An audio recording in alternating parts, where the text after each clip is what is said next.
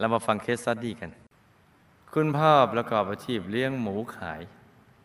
ทำโรงสีข้าว โรงมัน ปล่อยเงินกู้ ค้าขายพืชผลการเกษตรแรกๆก็ดี แต่ต่อมาลูกหนี้ที่กู้เงินไปก็เบี้ยวไม่ยอมจ่ายคืน ธุรกิจของพ่อจึงล้มในที่สุด ประกอบกับพ่อผิดหวังในบางสิ่ง ทำให้พ่อเริ่มดื่มเหล้าและเล่นการพนันเห็นไหมจ๊ะเนี่ย เพราะไม่ได้ศึกษาเรื่องกฎแห่งกรรม หาทางแก้ปัญหาด้วยการดื่มเหล้าเล่นการพนัน มันก็ยิ่งหายยนะไปเรื่อยๆเนี่ยจนต้องขายโรงสีข้าว ขายโกดัง ลานมันและบ้านในที่สุด ยิ่งกว่าโจรปล้นอีกเห็นไหมจ๊ะยิ่งกว่าไฟไหม้นี่เป็นเรื่องจริงที่ปู่ย่าตายายเราพูดกันต่อๆกันมานะ ในชีวิตของคุณพ่อเคยป่วยมากๆ เกือบเสียชีวิตอยู่สามครั้ง ครั้งแรกเป็นไข้มาก ครั้งที่สองเป็นนิ่วในไต ครั้งที่สามเป็นเนื้องอกในช่องหูต้องผ่าตัด เมื่อผ่าตัดแล้ว หมอพลาด ไปตัดเส้นประสาทออกไปสองเส้นทำให้นิ้วมือของพ่อยืดไม่ได้ และชาตามมือ เห็นไหมจ๊ะเนี่ยการจะไปหาหมอการหาอะไรต่างๆเนี่ยมันขึ้นอยู่กับบุญบาปทั้งนั้นแหละ ถ้าหากว่าเรามีบุญเมื่อวิบากมาเนี่ยเราจะเจอหมอดี เจอการวินิจฉัยที่ดี เจอยาดี เจอการรักษาที่ดี แล้วเราก็จะหาย แต่ถ้าหากว่าเราไม่เตรียมตัวให้มันถูกหลักวิชาเนี่ยไม่ได้ สั่งสมบุญเวลาวิบากกรรมมันมาเนี่ย มันหนักไม่เป็นเบาอะ มันเบากลายเป็นหนักเนี่ยจริงมันควรจะหนักเป็นเบาแล้วเบาหายใช่ไหมจ๊ะแต่นี่มันเบาเป็นหนัก คือผ่าตัดพลาด ตัดเส้นประสาทออกไปสองเส้นนี่เห็นไหมจ๊ะทำให้นิ้วมือพ่อยืดไม่ได้ และชาตามมือ ระหว่างที่พ่อมารักษาตัว ลูกก็จะพาพ่อมาทำบุญที่วัด มากราบมหาธรรมกายเจดีย์ บูชาหลวงปู่และได้สร้างพระธรรมกายประจำตัวท่านหนึ่งองค์ พอได้มางานเชิญมหารัตนอธิธาตุคุณยาย และร่วมจุดมาคประทีปด้วย คุณพ่อเสียชีวิตเมื่อวันที่ 7 กันยายน 2546 ลูกๆ และคุณแม่จัดงานสวดพระอภิธรรมสามวัน วันแรกลูกถ่ายรูปภายในงานด้วยกล้องดิจิตอลปรากฏว่ามีดวงกลมขาวใส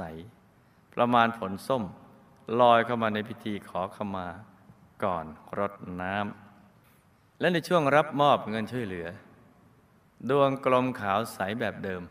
แต่ใหญ่ขึ้นประมาณผลส้มโอ ก็มารออยู่ระหว่างคุณแม่กับประธานผู้มอบเงิน วันครูธรรมกายที่ 10 กันยายน 2546 ลูกก็ได้เดินทางมาร่วมพิธีที่วัด และทำบุญกระถิน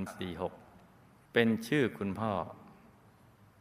มื่อกลับบ้านลูกได้จุดธูปบอกคุณพ่อให้อนุโมทนาบุญ วันสุดท้ายก่อนชาปนกิจ ลูกก็ถ่ายภาพเห็นดวงกลมแบบเดิม ขนาดโตกว่าแตงโม แล้วมีลักษณะใสกว่าสองวันแรกมาก ปรากฏในภาพอีก คือดวงโตโตขึ้นไปเรื่อยๆไอ้เรื่องการถ่ายภาพแล้วติดดวงนี่นะเห็นมี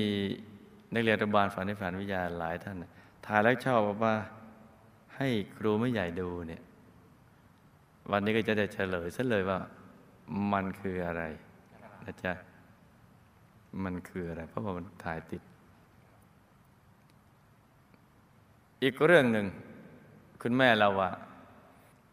หลังจากพี่สาวคนโตคลอดลูกที่โรงพยาบาลได้หนึ่งวัน ตอนเย็นคุณแม่ได้ออกไปตากผ้าอ้อมอยู่ๆก็มีลมพัดแรง และมีเสียงหัวเราะห้าวใหญ่ พร้อมกับเสียงพูดขึ้นว่า ฝากเลี้ยงไว้ก่อน แล้วจะมาเอาคืน ต่อมาลูกพี่สาวก็ประสบอุบัติเหตุรถจักรยานยนต์คว่ำถูกนำส่งโรงพยาบาลที่เขาเกิดและเสียชีวิตที่โรงพยาบาลนั่นเอง ขณะอายุได้ประมาณ 21 ปี แสดงว่าเหตุการณ์นี้ผ่านมาได้ 21 ปี 20 กว่าปีทีเดียว ตั้งแต่วันตากพระอ้อม แล้วได้ยินเสียงวันนั้น อีก 21 ปีต่อมาก็ตาย ก็เป็นเรื่องที่น่าศึกษาเห็นไหมเพราะเอ๊สมมติเราเข้าไปนั่งอยู่ในถ้ำได้ยินเสียงพูดออกมา ให้ทำงั้นให้ทำอย่างนี้อะไรต่างๆเนี่ยบางทีเราไม่รู้อาจจะคิดว่า เป็นอย่างนี้เป็นอย่างนั้นเป็นอย่างโน้นอะไรต่างๆพวกนี้คำถาม คุณพ่อทำกรรมอะไรมา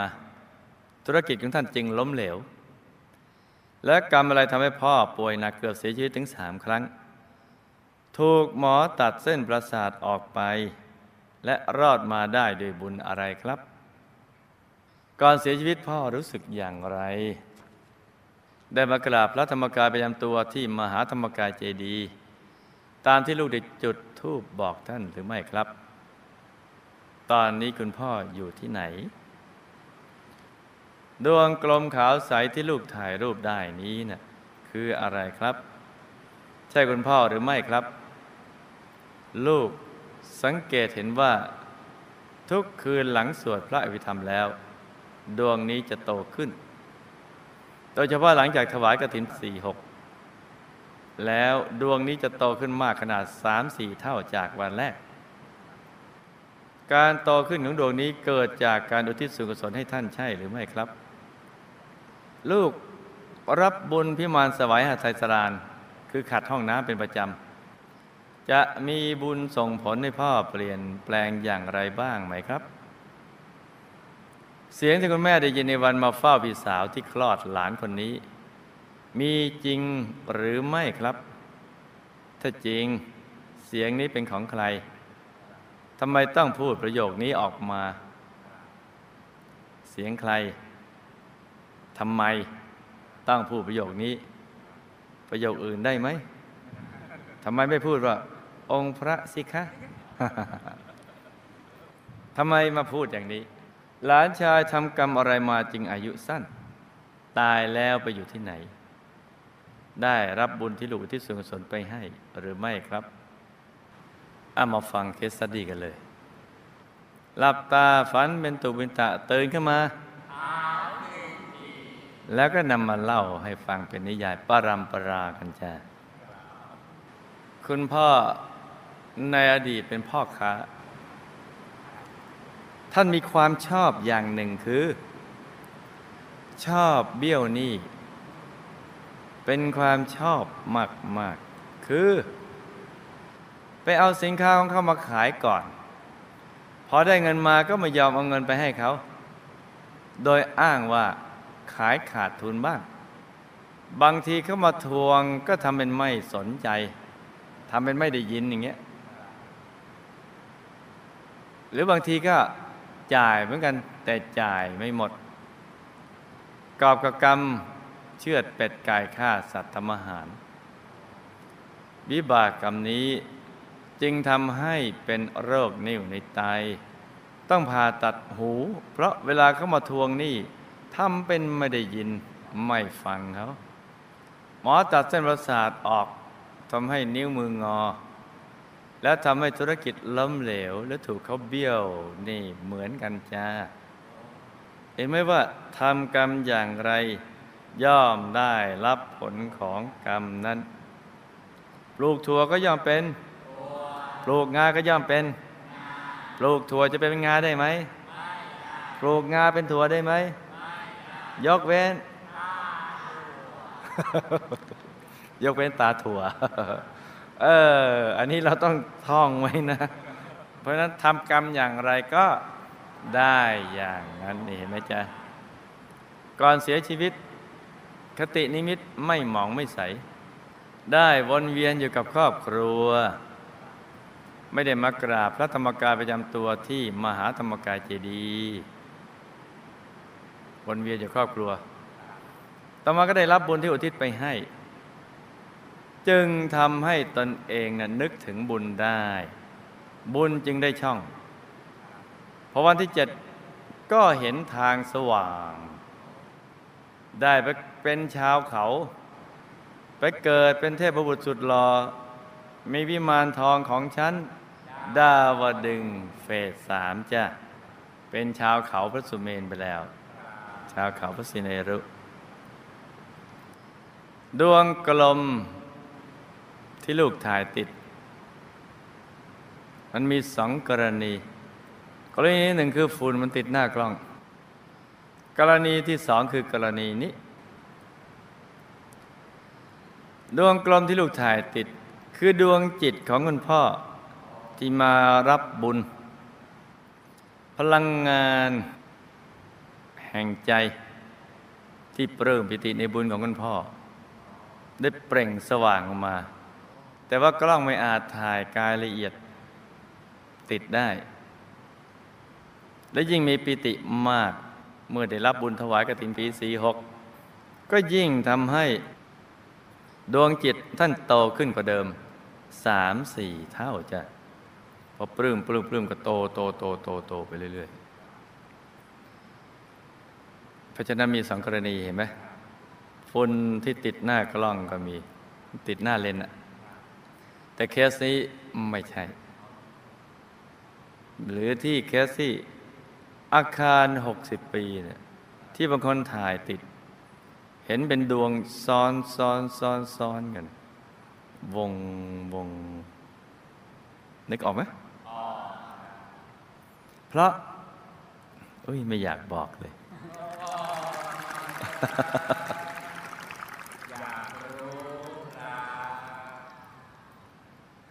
จะได้เล่าให้ฟังอืมเพราะนี่ฝันนี่ฝันนะ ครับ ฝันไปคือหลับแล้วก็ฝันเป็นตุเป็นตะ ครับ เลื่อยเปื่อยกันไปอย่างนั้นครับฟังเพลินๆกันแล้วกันครับเชื่อก็ได้ไปเชื่อก็ได้ ไม่เกี่ยวกับเชื่อหรือไม่เชื่ออะไรฟังเพลินๆไป เพราะมีเทวดาหรือกายทิพย์หรืออะไรอีกเยอะๆๆๆเขามากันมากในวันนั้น จนไม่มีช่องว่างเลย ในวันนั้นน่ะเพื่ออนุโมทนาบุญ วันนั้นไม่ได้เกิดจากฝุ่นติดเอเลนหน้าเลนแต่ว่าถ่ายติดแล้วก็ไม่ควรเอามาขาย เพราะไม่ใช่ เพราะมันเป็นเรื่องบุญไม่ใช่เรื่องธุรกิจ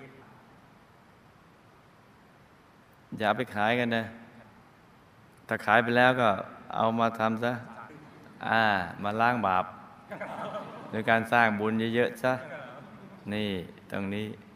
องค์พระสิคะ นี่สามแสนองค์เนี่ยทำไปเรื่อยๆ ทุกบุญที่ลูกทำน่ะถ้าใจผ่องใสไม่ว่าบุญใด เช่นขัดพิมานเป็นต้น แล้วทิศบุญกุศลที่เกิดขึ้นไปให้ท่าน ท่านก็จะได้รับจ้า แล้วผลแห่งบุญนั้นก็จะทำให้ท่านมีกายที่สว่างสวัยกว่าเดิม พอเข้าใจไหมจ๊ะอ่าไม่ใช่เฉพาะอ่าขัดพิมานอย่างเดียว เสียงที่คุณแม่ได้ยินตอนไปตากผ้าอ้อม เป็นเสียงหัวเราะห้าวใหญ่ บอกว่าฝากเลี้ยงไว้ก่อน แล้วจะมาเอาคืน นั้นคือ หัวหน้าเขตยักษ์ ผีใครว่าวิทยาธร ถูกต้องจ้าคือเสียงของอาจารย์วิทยาธรเป็นนักพรตชุดขาว ส่วนหลานที่มาเกิดตอนนั้นคือ บริวารของอาจารย์วิทยาธร ซึ่งท่านรู้ว่าจะอายุสั้น เป็นบริวารท่านแล้วก็มาเกิดไงที่ท่านทราบ เพราะเห็นชื่ออยู่ในบัญชีของเจ้าหน้าที่เขต คือขอดูเจ้าหน้าที่เขตให้ดู ก็รู้ว่านี่มาเกิดภาพเดียวเดี๋ยวมันก็ตาย แต่ที่หลานอายุสั้นนั้นก็เพราะกรรมปานาติบาตส่วนตัวของหลาน ที่เคยฆ่าคนตอนเป็นมนุษย์ชาติหนึ่ง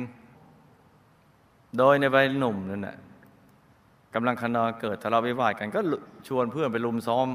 คู่อริตายอันนี้กรรมกรรมปานาติบาตกับคนละชาติกันกับที่มาเกิดเป็นบริวารวิทยาธรมันคนละอันกันนะ กรรมมันเนี่ยเวลามันมาทันตอนช่วงไหนมันจะให้ผลตอนนั้นเลย การชิงช่วงช่วงชิงมันจะมาอยู่งี้อยู่ตลอดเวลาเลย จึงเป็นสิ่งที่ควรจะศึกษาไว้ ไม่ควรจะประมาทในการดำเนินชีวิต เห็นไหมเจ้าพอมาทันปุ๊บทันทีเลย